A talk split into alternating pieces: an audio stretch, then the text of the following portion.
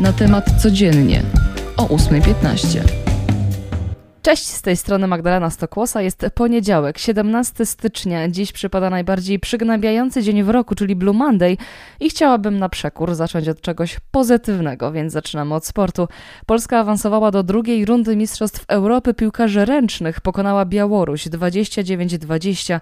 W kolejnym meczu już jutro nasi szczypiorniści zmierzą się z faworytami grupy D, czyli Niemcami, którzy pokonali wczoraj Austrię. Ruszyło też wielkie święto tenisa Australian Open i nasz Hubert Hurkacz w pierwszym starciu na kortach mierzy się z Białorusinem Jegorem Gerasimowem. E, dziś w nocy do rywalizacji przystąpią z kolei Iga Świątek, Magdalinet, Magdalena Fręch i Kamil Majchrzak. Wyniki i komentarze znajdziecie oczywiście jak zawsze na natemat.pl, ale też pewnie jutro w podcaście. E, jak jesteśmy przy samym turnieju, to też parę słów o decyzji, która wczoraj zapadła, bo najlepsza męska rakieta świata nie zagra jednak na kortach w Melbourne. Nowak Diokowicz przegrał walkę przed australijskim sądem i został deportowany. W krótkim oświadczeniu triumfator zeszłorocznego Australian Open napisał, że poświęci teraz czas na regenerację i odpoczynek. Zmieniamy dyscyplinę i czas na skoki narciarskie. Za nami konkurs w Zakopanem. Niestety nasi zawodnicy nie mogą zaliczyć go do udanych. Do serii finałowej konkursu indywidualnego na Wielkiej Krokwi załapało się tylko trzech zawodników. Najlepszy Piotr Żyła był 17, 22 był Paweł Wąsek, a 27 Stefan Hula.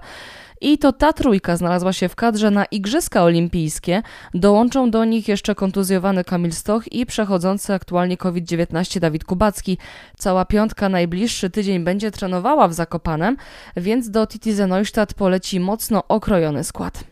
A co dalej z okrojonym składem Rady Medycznej? Na to pytanie być może dziś poznamy odpowiedź. Jeśli komuś to umknęło, to w piątek 13 z 17 członków tego organu doradczego przy premierze podało się do dymisji.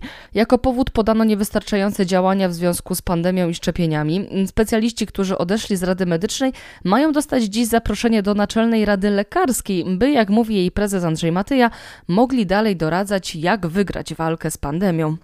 A będąc przy koronawirusie, Grecja od dziś wprowadza obowiązkowe szczepienia dla seniorów. Osoby 60 plus muszą przyjąć preparat, w przeciwnym razie zapłacą grzywnę. W styczniu 50, a w lutym już 100 euro. Obowiązek ten obejmie około 300 tysięcy Greków, a z danych wynika, że od momentu informacji o tym, że będą pobierane sankcje, w gigantycznym tempie wzrosło tempo szczepień w tej grupie.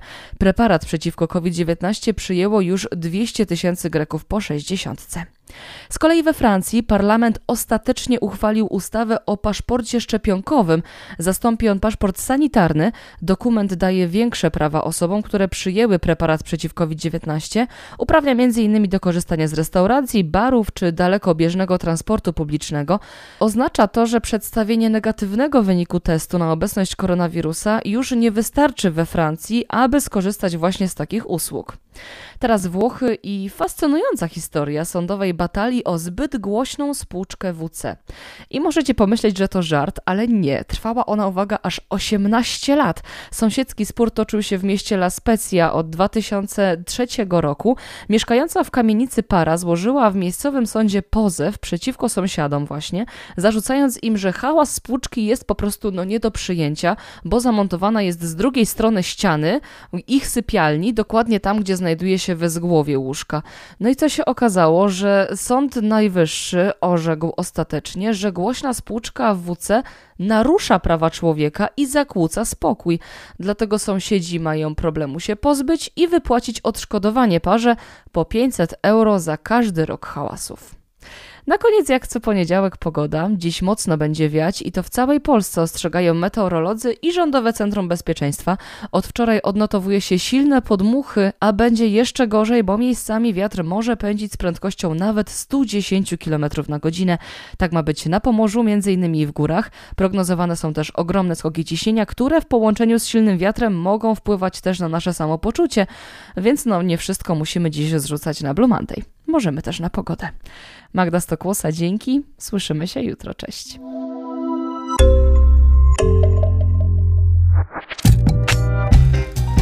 Na temat codziennie o 8.15.